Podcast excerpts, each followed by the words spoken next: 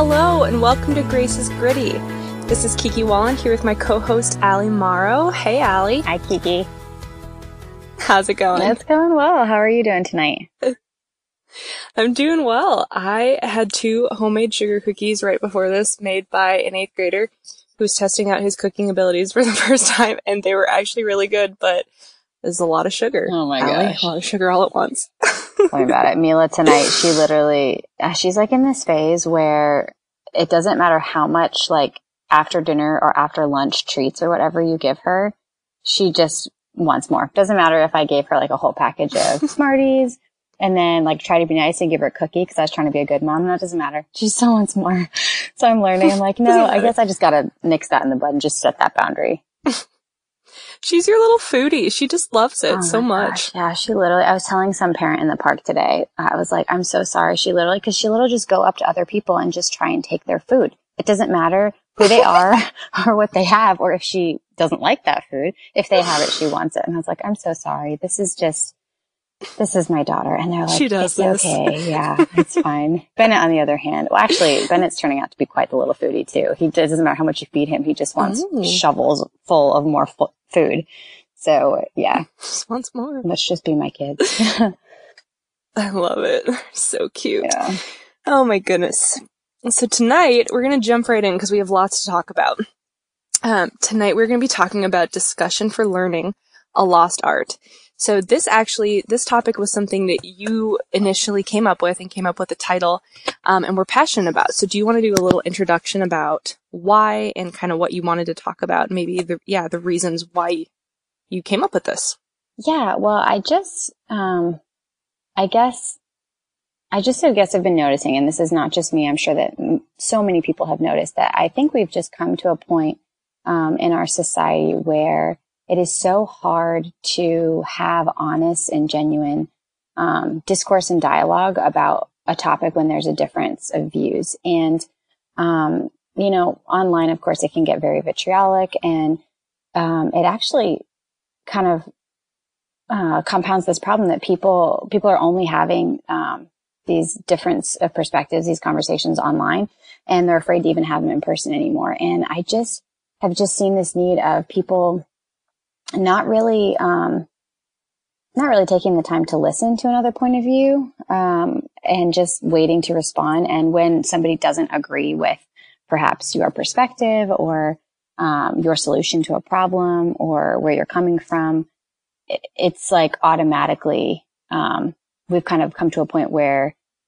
we assume things about the other person's character instead of just engaging their view. And, I don't know. So I just think that it's a valuable topic to talk about. You know, I know that I briefly mentioned in our last episode that I taught for a number of years at a Catholic high school. And I just wanted to share just a bit about that, of things that I observed in my own classroom. So I know that I had said before that I was very blessed at the Catholic school where I was at because I had a very diverse student population. And so there were lots of different socioeconomic backgrounds that my students came from. There was lots of different perspectives and discussions on the table. And, you know, my department, my theology department really prided itself on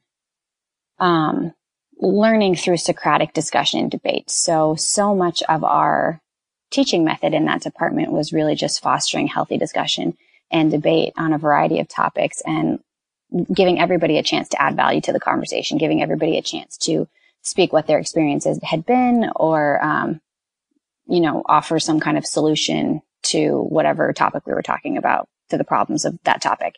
And so I had a lot of white students, I had a lot of Black students, and I had a lot of Hispanic students. Those were probably the majority. And my classes, honestly, were pretty evenly mixed among those three races. And so I found it very interesting as a teacher because, a lot of, when we would have these discussions and debates, I would be facilitating in the background, but I would observe and I would step back and let the students really run with whatever it was we were talking about. And I think the stereotype or the assumption tends to be that, students of color are the ones that come from poorer backgrounds or less fortunate backgrounds. And what I found very interesting is that when I was teaching, at least for me, that was not the case. Some of my students that were from the most affluent families and from the most successful families were my African-American students or my Hispanic students. And actually some of my poorest students were white students. And so, and I just point that out because, first of all, because it breaks a stereotype that's in our culture right now, just about the ideas of races and the different things that different races face. But also, you know, it kind of just really highlighted the disparity, not just between my white students and my students of color, but also the disparity even among their own group identity. So like even, you know, among my Black students, I had students all across the board. I had a lot of students that came from very successful, affluent families, and I had some students that came from very less fortunate circumstances. And I had the same thing in my within my Hispanic students and within my white students. And so it was just very interesting because, you know, when we would have these discussions and debates, we had such a wide variety of experience across the board. And sometimes I think the natural posture when somebody like presents an experience that is different than what yours has been is to be defensive and to say, well, that's wrong. Well, you know, you can't understand or whatever. But really, my students had to learn very quickly that they didn't really get anywhere assuming that attitude. And if they really wanted to understand and see that, hey, you know, maybe this is a perspective that I never considered before. Hey, like maybe this is something that I have never even thought about because it has not been my experience. Like, hey, maybe just because I haven't experienced this doesn't mean it's not necessarily true in some circumstances. And so it really gave all of my students a chance to learn from each other, not just as, you know, seniors in high school, but also within the individual and unique problems that they all face within their own respective communities. And I just found that to be so interesting and so valuable. And I think back to that a lot when I think about the way that we approach discussion and debate, especially when there's opposing viewpoints that kind of, you know, come to the table. And how if we're not really teaching kids or adults even, how to have honest and genuine conversation that is productive and constructive, that doesn't kind of resort to defamation of character or insults or attacks or bullying, then, you know, we're really failing as a society, because, I mean, historically, the Socratic method of debate was, you know, the propeller of that was questioning, asking questions. But now we've come to a point where in society, you know, the minute you ask questions or you pose questions, you turn it around. People automatically like, oh, well, how could you think that? How could you say that? And it just doesn't get us anywhere. Mm-hmm. So I guess that would be kind of where I'm coming from and why I think it's important to have this discussion. Yeah, I love that. I love that you took your position as a teacher, as someone that has this influence on young minds that are being formed, and that you taught them discussion, taught them and practice. You know, that's so huge. Practicing discussion, practicing rhetoric. I was doing some preparation for this podcast and realizing that rhetoric used to be something that was taught not just in college and not just in high school, but as early as grade school, that as children were taking in information, they're learning how to process it with other minds as a community. And that was how the learning process was structured more than it is now.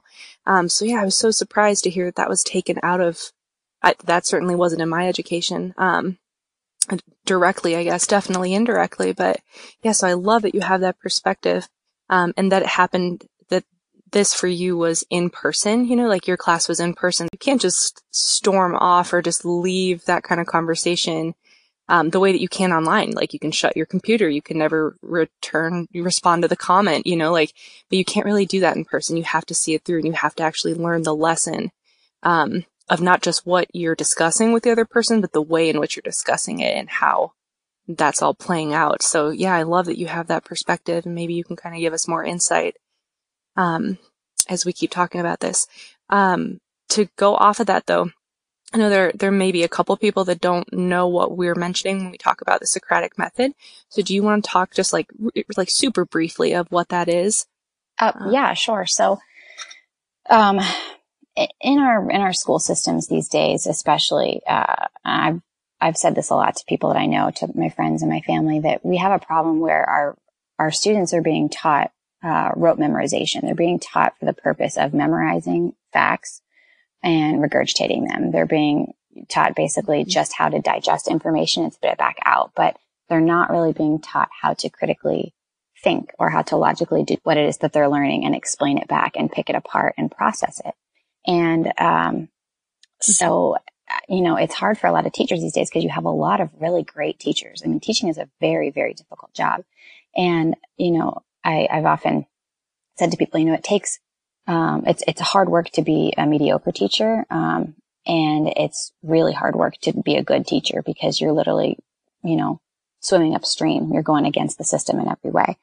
And I was very blessed in my department because I had a wonderful, department head. She was a great leader and mentor, and she really believed in laying the foundation of, okay, well, learning, we should learn for the sake of learning. We should learn for the sake of furthering our minds and growing and asking questions and developing. What do we actually think about these things? Like, what are the conclusions to these things? And, that we're talking about, not just what are these facts and, you know, when did this happen? And, you know, cause a lot of students can memorize something and then spit it back out. But when you ask them to explain, okay, but why?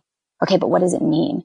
Okay, but what does that mean for these people? What does that mean for society? Why do you think that?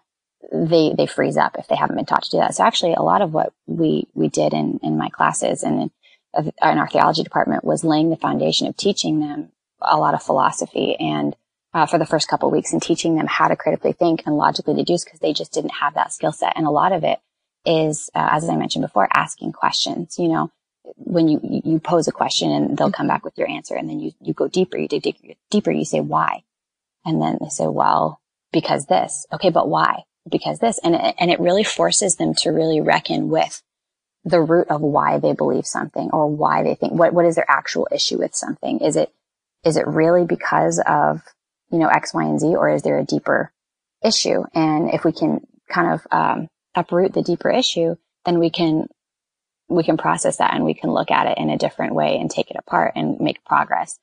But if you're just teaching for memorization, regurgitation, then you're not actually learning. And it kind of stifles this curiosity where you don't like to learn. You don't love to learn. You just learn because it's a chore. It's something that you have to do. And I think the fact that we're stamping out that natural inquisitiveness and curiosity in our students is making a lot of young people that don't really know how to think constructively and don't know how to handle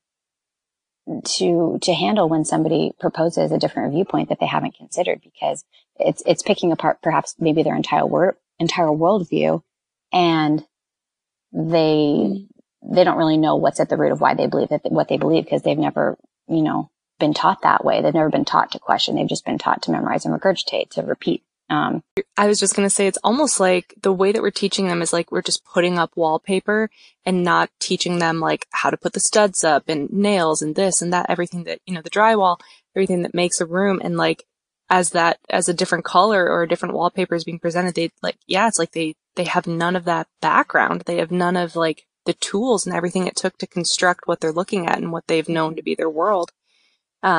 And yeah, like you said, those kids have grown up into adults. And I think now this topic is super relevant, you know, right before the election, that we're seeing the whole country discuss everything that is the most important to them, you know, because it is all coming down to this huge decision that we all have to make, and we all get to vote, and we all get to have a voice.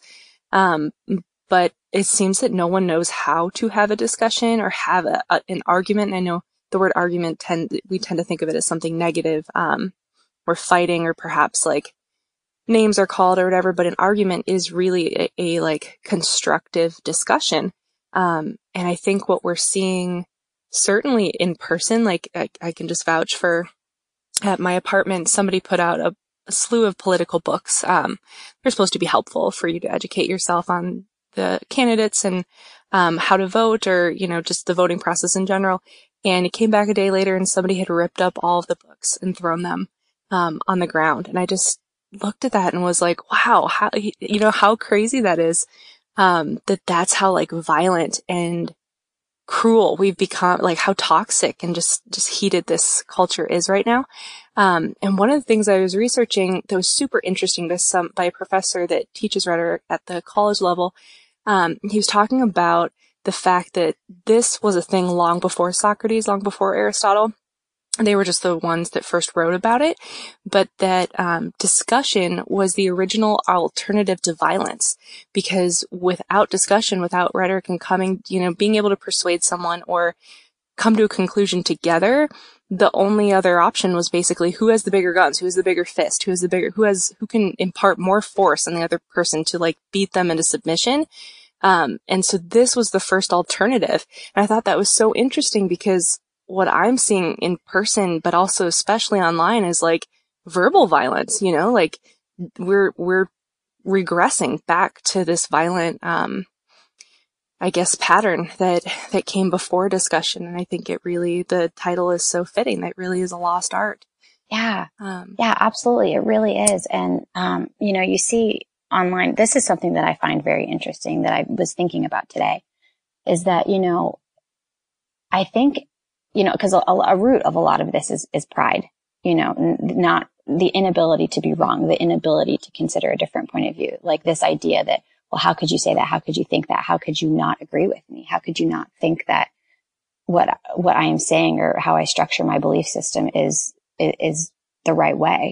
It's so prideful. It's so much rooted in ego, and especially online, I've noticed that there is a huge difference between, at least for me personally, if I post something on my Facebook and if I post something on my Instagram stories, that's the same thing. And I noticed that if I post something on Facebook, with a public comment thread, almost instantaneously, I'll get, perhaps really snarky or sarcastic or, just mean-spirited comments from people who might disagree with that viewpoint. And then of course you get other people that just bandwagon and jump on. And I've noticed that happens almost, a lot when I'm on Facebook, but if I post the same thing in an Instagram story, because the nature of it, you can still message me, you can still tell me what you think, but it's a direct message. And so it's not on public display, Mm-hmm. And I have found that when I post the same things on my Instagram stories, the amount of direct messages that I get telling me, oh my gosh, thank you for posting this. I never considered this. This makes so much sense. Why are we not having more of these conversations is so much higher than anything that I would get on Facebook. And I get very minimal, negative, derogatory, direct messages, which, I'll still get people that will message me and say, hey, why do you think that? Hey, well, what do you think about this? But there's such an attitude of respect. And I think why that is because there's an intimacy that comes from, directly messaging somebody about what they believe. And so what that tells me is that these people that are, posting on people's, posts on public comment threads, they're not looking for any type of, honest discussion or debate, or they don't want to see the other person's point of view. They just want to jump on somebody's, line of thinking that they disagree with. And they want to, show to everybody else, well, I'm going to put them in their place. I'm going to educate this person. I'm going to make them look stupid. I'm going to make them feel stupid. And it's almost like they kind of get this affirmation from it, because the minute that they do it, then other people bandwagon and then they feel validated in their beliefs without having to put forth really any effort except for attack the person. And I just find it so, so important to reflect on, because even when, I'm not saying that, the Lord might never lead you to jump on somebody's comment thread, and you can do it in a right way while still standing for what you believe, but I would say that the majority of comments you see on Facebook are very much just trying to stick it to that person and, make them feel foolish and make them feel like, okay, well, you know what you're talking about, and they don't. And part of it is, I think, is because people don't want to look stupid. They want to look, people are so concerned about how other people perceive them. And so people always feel like they have to have the last word. That they can't, they can't lose the argument, because then they're going to look stupid. But the thing is even when you come at it from that attitude, even when you quote unquote, for lack of a better term, win, that doesn't really, you're not really winning. There's a smugness to that. The only thing that you did was, kind of probably make that person feel worse that you attacked, and you kind of probably made yourself look rude and foolish and arrogant, And so I just think that with this discussion, online, because all these discussions, a lot of them are happening online, it really comes down to pride. People are so afraid to be called stupid or ignorant or uneducated, or even to appear that way, when really, like, there's nothing wrong with being humbled. There's nothing wrong with being uneducated about something and then reforming your opinion. Like, why is that something that has become so offensive, you know? Something came to me as you were speaking, like, I wonder if because the nature of these relationships and conversations online is, like, so permanent, you know, like when I'm walking past my boss's office and I, like, you know, just shoot him, I don't know, say something real quick, he says something back, that doesn't stay up on the office walls forever, you know, like that just disappears into the recesses of our mind, that if somebody brought it up, maybe we could remember it, but online it's there forever. So I wonder if, in a sense, like, we're arguing because of the permanence and because it is so public, you know, like, I haven't seen almost anyone that I went to high school with in over 10 years, but they can read these passing comments, you know, that happen to be on my Facebook, but that I have no real, like, it's just, it's such a public forum, public, I don't know what the word is I'm looking for, but it you're exposed, you know, you're very exposed. So I wonder if that kind of increases the defensiveness that we have, especially on Facebook, like you're saying, and definitely Twitter. Yeah, absolutely. Because people, you know, everybody's so concerned about their image and what other people think about them. And even, you know, Christians and Catholics, I think, have fallen into this as well. I mean, I've fallen into it. I'm sure you have. Like, nobody is above this. This is a natural inclination to please the world instead of God. And really the only person we should be caring about is what God thinks of us. And, you know, I've been reading the book. I don't know if you've read it, Little Women. I've been reading it for the first time and I just finished it. And I now understand just why it is such a well-loved and beloved classic, because it just, I'm reading this book and it's just the times, like the propriety and the grace and the manners and just the way that people interacted with each other, even when they were wronged.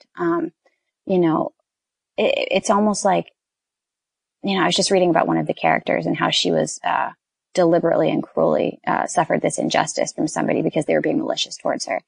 And as hard as it was, you know, her inclination, she's like, well, I know that the virtuous thing is to be kind and to turn the other cheek and to, like, be kind to them in return. It doesn't matter. And that was, like, applauded, and she didn't complain. She didn't. And that was just kind of consistent with, like, behavior throughout the entire book in certain situations and scenarios. And I just was really moved by that, reading that, because it just reiterated the idea that, you know, kindness really is its own reward. And back then there was such an emphasis placed on choosing virtue, even when it was difficult and even when you were unjustly wronged or offended. And now, you know, it's like we've come to a point where, you know, if you're out in public and somebody's, like, rude to you, or, you know, they cut you off, or, you know, they make some comment, and, you know, even if it's, you know, it's completely unnecessary and they make this and they're in the wrong, you know, we make such a show of, like, well, I put this person in their place. This is what I told them. And we get applauded for it. And it's like, you know, we're getting applauded for rudeness, even if it's justified. Like, that's not the way of virtue. Like, that's not something that lasts, you know, that's not something that will stay with you and form your character. Mm-hmm. And, you know, there's a number of reasons I feel like we've come to this point in our society. And I think we just don't think about it. But when I was reading this book, I was just really struck by that as well. Yeah, I feel like that is so lost in our culture. I feel like all discussion, if you can even call it that, discussion is based around winning and being louder and not even making points necessarily, but, like, venting or just emoting. But there's no, like, I feel like I heard somebody say this years ago, and I think about it all the time, that when I was growing up, when you were growing up, and up until this point in history, things we heard on the radio or whatever was going on in our communal life, like, we all listened to the same stations, you know, we all had the same songs in our head. We all, like, we read the same newspaper, you know, in the same town, blah, blah, blah. But as technology and different services that are offered to us in this day and age, like, it's changed to, like, iTunes, iPhone, like, everything has become about the individual, which has a ton of benefits and is incredible. But on the other hand, it has really, really divided us. And I think divided our viewpoints and our experiences as separate from each other, maybe more than any other time in history. So I think naturally we can be more pitted against each other just in our opinions and our experience of life. But where this, I feel like this could make our conversations and our relationships so much richer. Instead, I feel like the nature of, this is a very American thing, I think, too, but the world right now is just to take offense. Like, I'm offended by what I feel like we all are probably so sick of hearing that word, and I try not to use it unless like I really am deeply offended, and I don't use it often. But that seems to be the trump card. Like, if you offend someone, the conversation is over. That's it.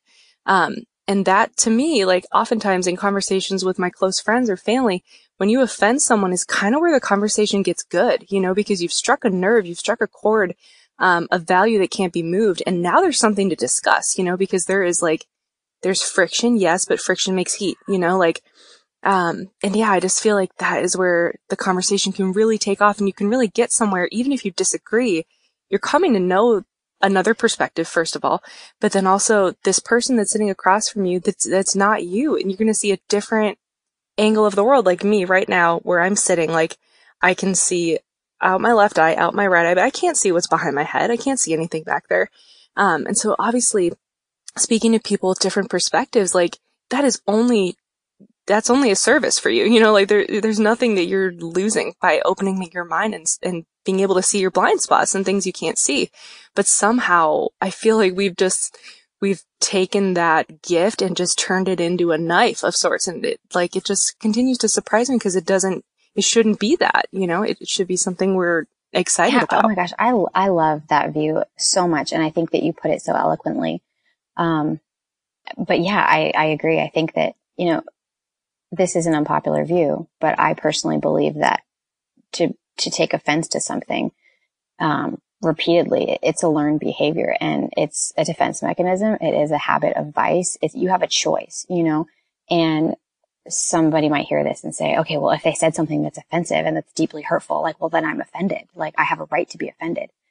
And I get that emotion. Like, that's a very natural human emotion. You have a right to, you have a choice in how you respond, and you have a choice in how you conduct yourself with this person. And if you just say, oh, well, I'm offended, you know, it has a tendency to just shut down all conversation. Like, being offended, like you said, it's not the worst thing in the world. And a lot of times you're choosing to be offended because you're hearing one thing when you're not really trying to understand what they're actually getting at. You're assuming that they're saying one thing without actually taking the time to clarify and to try and understand where they're coming from and to have empathy for their perspective. And so, you know, and again, that goes back to pride. It's just a root of pride. Well, I'm offended that you would say that. How could you think that? You know, what must you think about me if you think this, you know? And that's right. A problem too, because I personally believe that most people, the majority of people, want the moral thing. They want what they believe to be true and good and right. But not all beliefs are of equal value. Not all beliefs hold the same amount of truth. You know, and it doesn't mean we can't discuss them, but it means that, you know, we should come together and have an honest conversation with an open posture of heart and an openness of spirit to find, you know, why people are thinking the way that they're thinking. What are the best solutions, you know? And if we're not doing that, we're just literally inhibiting our own growth and not taking the opportunity to meet people with love and patience and kindness. And because love and patience and kindness, that's what changes hearts. That's what changes minds, you know, not just this angry, well, I'm right and you're wrong. And I'm offended that you could even think about that. Like, you have a choice. You know, when somebody comes on, say you post something and you get a whole bunch of hate for it, people just come online and, you know, they don't like what you think. And so they just attack your character. Like, that says more about their character than it does about you. And you have a choice in how you respond to that, you know? Right. So. Yeah. And it's always struck me when people kind of use the offended card as like, this is the end of the conversation. It just seems so lazy, frankly. Like, well, I'm offended. This conversation is done. Like, if somebody were to truly say something that was so hurtful, it struck you to your core to the degree that you needed to walk away from a conversation for a second, totally understandable. That happens to all of us, where you need a minute, 'cause that fish slapped you. You didn't see that coming. But to me, it's almost like, my hurt and my emotion of whether it's blown out of proportion or it's sincere is just kind of used as a trump card, because they don't want to see this difficult conversation all the way through. They don't want to have to think that hard. They don't want to have to back up their opinion or their experience, because maybe it is relevant. Maybe it doesn't hold a deeper truth other than just their perception. Limited though all our perceptions are. And so, yeah, for me, I both can and can't see the offended argument, more can't, where I think if you really are offended, okay, be offended, but handle yourself with class, handle the other person's opinion, you know, respect them even if they're not respecting you, hear them out even if they're not hearing you, and see what can be learned from the conversation, how a bridge can be built. Because just walking away with zero closure, to me, you're not respecting yourself or the other person or just the nature of conversation in general, you know, by copping out like that. That's just, yeah, it's just kind of pointless to me. So true, because tension in anything is an opportunity for growth. And if there's tension in any relationship, if two people can meet in the middle and try to understand each other instead of demonize each other as, you know, the other person has awful character simply because they think a different way, because they see different solutions or different perspectives, or they see a different way to go about solving a problem. Like, it's just futile. It doesn't help our society. It doesn't help our relationships. And so, but if we can take that opportunity and say, okay, like, yeah, we disagree. And this is really hard because this is probably both stirring up a lot of emotions in us, because we're both perhaps very passionate about what we believe in this area. Let's talk about this and let's work through it. And you know what, if one person's argument is based on, you know, on facts that they had not, or on a lack of facts that they hadn't previously considered, you know, there's nothing wrong with, when you're presented with new information that is factual and that is true, to be like, oh, okay, I never thought about that before. Like, yeah, like that, I should take that into account. But I feel like I'm seeing a lot now, like, it doesn't even matter what factual evidence is put on the table. A lot of people are so entrenched in, well, this is how I think, and this is what I think, and I believe this. And they've built their whole identity in, you know, what they believe, that it's just unchangeable and unmovable, even when presented with new information. And that is dangerous too, because then you are rooting yourself, chaining yourself to, you know, you're putting your stake in the ground, and it might be literally on a hill of sand, not something that has a solid foundation. And that's very dangerous. And you're really, like, you're building yourself into a brick room. You know, there's no room to grow. There's no room to expand. And you're going to be lost alone in there forever, in the same place. You're never going to grow. But I do think what you said earlier is so true, that it really is a defense mechanism, that is how we're protecting ourselves and protecting our experience. But I think what we're losing from kind of like making our experience law, making our experience objective truth, is that ability to grow, is that ability to see where my perception may have just been that. It may have been my perception. It may have been I woke up on the wrong side of the bed. It may have been that I heard this with a critical ear, and that person didn't mean it critically at all. And I think that is, yeah, the beauty of the Socratic method, both in asking questions, but then also listening to the other, and not just asking a question, then planning what you're going to say next. But truly, like, I have a small group of girls I meet with every week, and one of them, I asked a question to all of them last week, and they went around and were able to answer the same thing. And when we came to the last girl, she was so sweet. She said, oh my gosh, I haven't even had a second to think about what I was going to say because I was listening to everyone.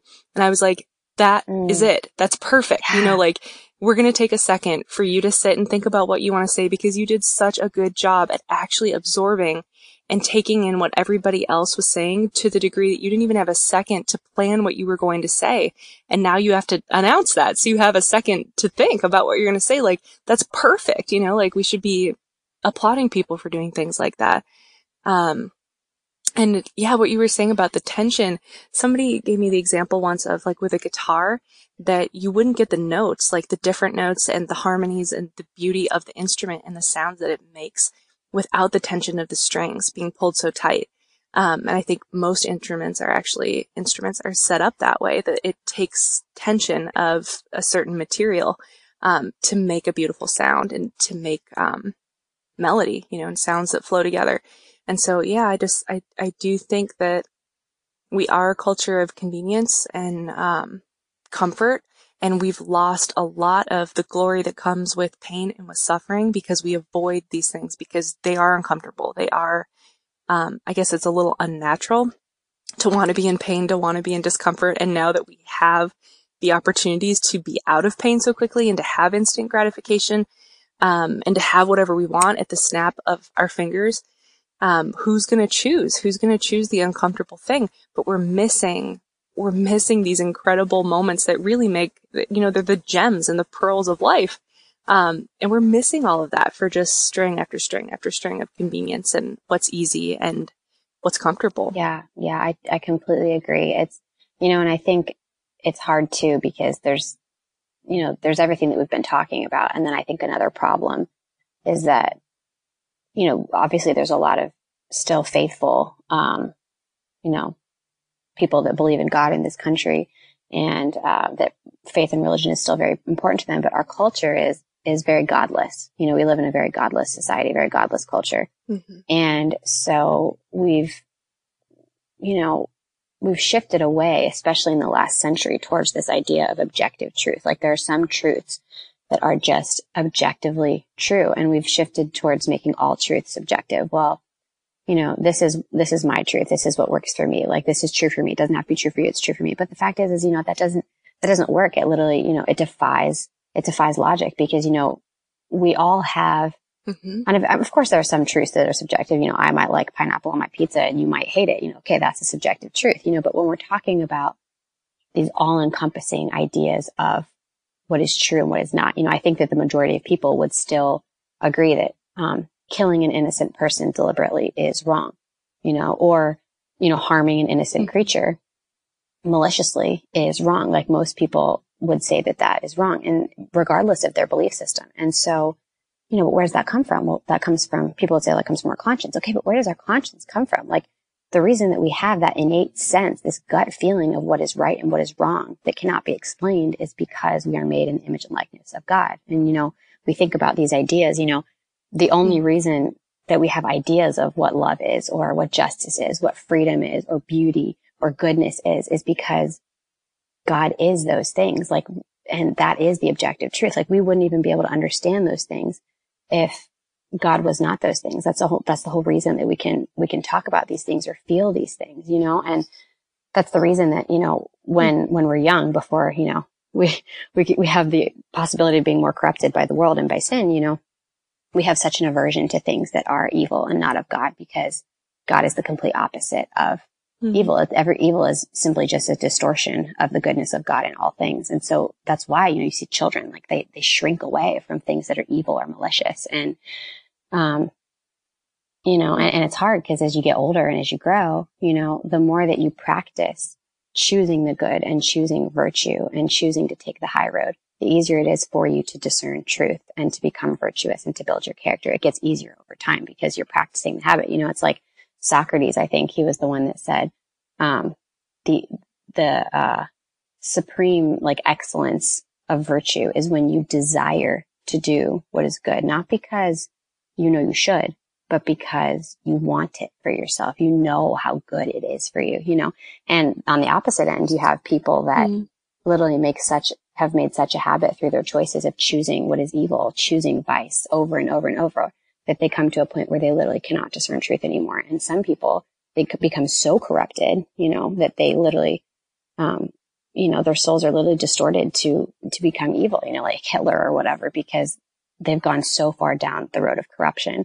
And so, but I think that that's a whole nother area of this. You know, we're not seeing eye to eye because we don't even agree on anything as far as objective truth anymore. And even Catholics and Christians are so divided about truth. Yeah. I actually remember where I was in high school when I learned about relativism for the first time, and I couldn't even wrap my head around it.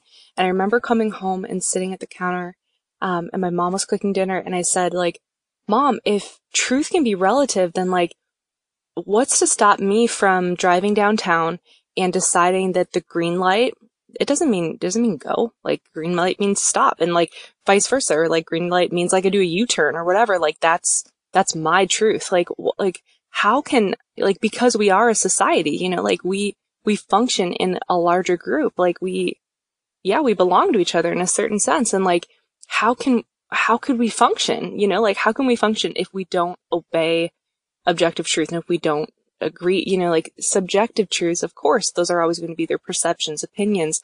But green is green and the sky is the sky. And, you know, there are facts, there is objective truth. And yeah, how we've lost that. And I think we've seen a lot of the degradation of society and a lot of just madness, you know, like if all you gotta do is flip on the news right now, like things are burning. People have lost their minds. Like cities are being burned to the ground and people are losing their lives and their loved ones and their businesses. And there is no peace. There's no agreement in our nation right now. And there's no ability to hear the other.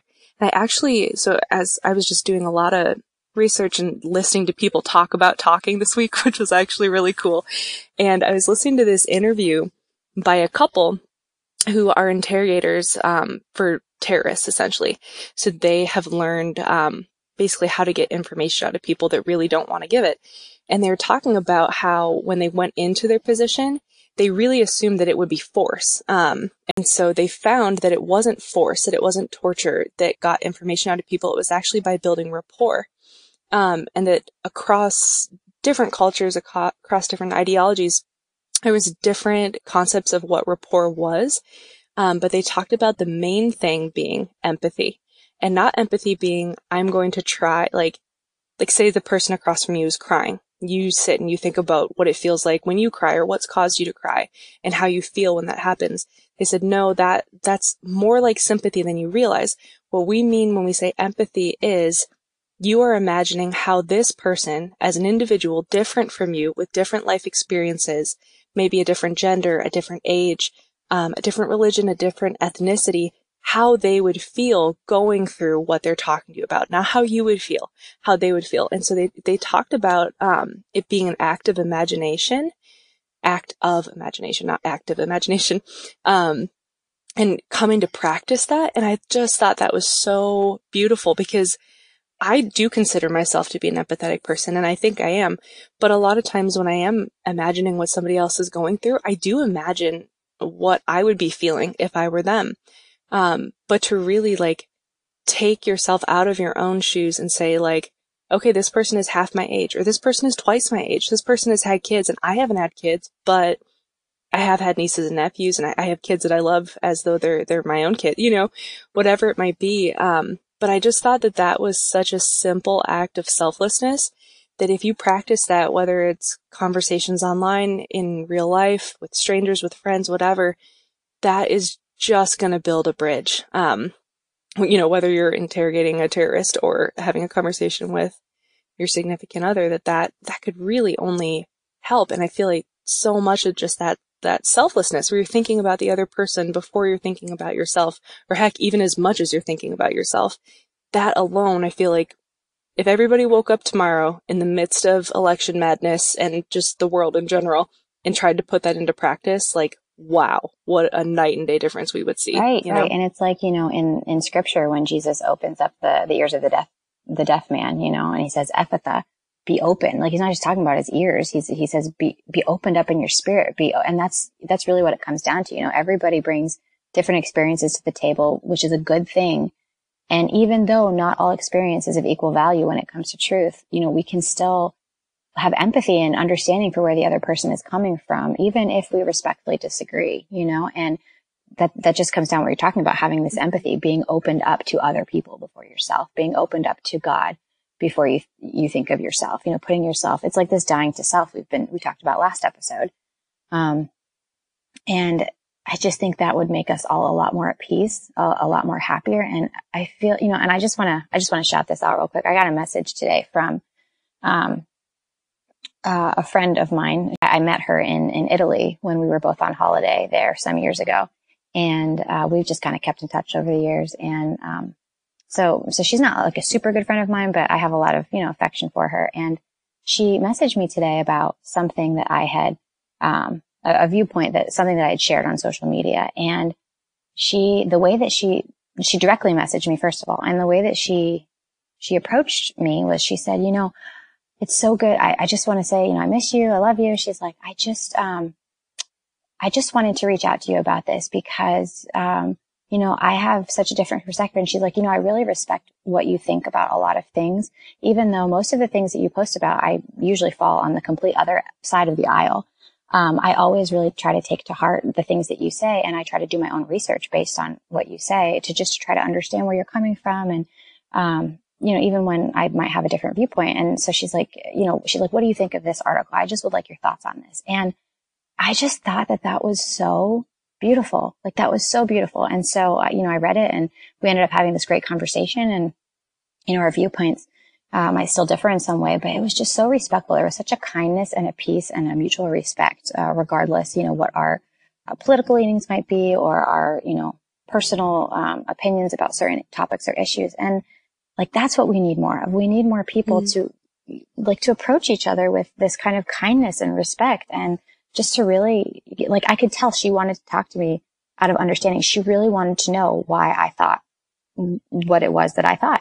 And I respect that so much, you know, because that is what builds bridges. Like you said, like, that is what encourages freedom and diversity of thought, which is the hallmark of a good and free society. You know, when you silence one certain area of thought, like, you know, you're literally just, it's like you're cutting off your own foot, because then you're just in this echo chamber where you can only think along one certain way, and anybody that goes against the grain is immediately ostracized or attacked as a horrible person, or as an idiot, or, you know, bring any number of names, you know? Yeah, that is beautiful. And that really is the core of why we're in relationship, or we have conversations to begin with, you know, like, that moment, that is what lasts, you know, these issues that come and go, the conversations themselves, obviously they start, they end, but that interaction, like, where there was respect, there was love, there was acknowledgement, there was relationship. I think it was C.S. Lewis that said, all of our life, we make a series of small choices that at the end, the culmination of them have either transformed you into a hellish creature or into a heavenly creature, determining, you know, where you spend eternal life. And I think that these little moments that we have every day, a lot of them happen in relationship, a lot of them happen in conversation. And I guess, yeah, the point to your story, and also this whole episode, being use those small moments to build bridges, to build unity, to listen, to gain that nugget out of, you know, just a tiny chunk of time, that respect, that love, that thing that is going to last, and that doesn't burn, that doesn't end up not mattering, you know, like that choice in the moment for good, that is the thing that lasts, nothing else around it. And that's what we're missing. And maybe that's why we see nothing but chaos around us right now. Like, you know, we're going to be remembered for our moral character and for our kindness. Like, you're not going to be remembered because, you know, you always thought you were right, or you always had the last word. Like, you're going to be remembered by how you treat people. And I know we have to wrap up, but I just wanted to, on the note of what you just said, you know, earlier this year, I was reading Revelations, and there's this quote in there that this verse that I just wanted to read, because I think it's such a good reminder. It says, I know your words, your toil, and your patient endurance, and how you cannot bear evil men, but have tested those who call themselves apostles, but are not, and found them to be false. I know you are enduring patiently and bearing up for my name's sake, and you have not grown weary. But I have this against you, that you have abandoned the love you had at first.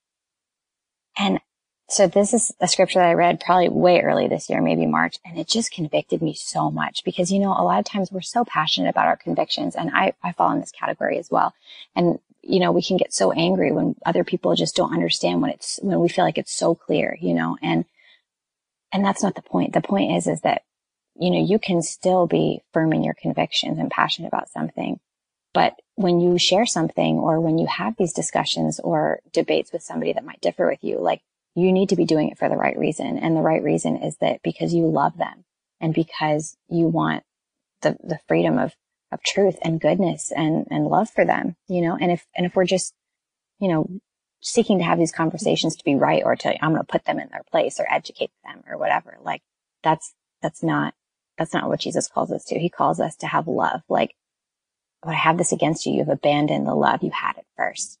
And then, of course, the verse goes on to say, remember then from what you have fallen, repent, and, you know, do the works you did at first. If not, I will come to you and remove your lampstand from its place. And so, yeah, like, we have this responsibility to be a witness, but to be a kind witness, to be a loving witness, and to have these conversations because we love our fellow brothers and sisters, our friends, and our family, not because You know, we want to show them how wrong they are. Right. I think it was Edith Stein that said, do not accept anything as truth that is lacking love, and to not accept anything as love that is lacking truth. And I feel like I could think about that every day for the rest of my life and still not fully comprehend it. But yeah, I feel like that really sums up. Yeah, it really does. Sums everything up. So why don't we wrap up for tonight? Thank you all for joining us. We've had over 200 listens to our first episode, and thank you so much for tuning in again tonight. And we will see you at the next episode. So let's end in a prayer in the name of the Father, and the Son, and the Holy Spirit. Saint Michael, defend us this day in battle. Saint Joseph, guardian of purity and terror of demons, pray for us. Mary, Mother of Mercy, lead us home.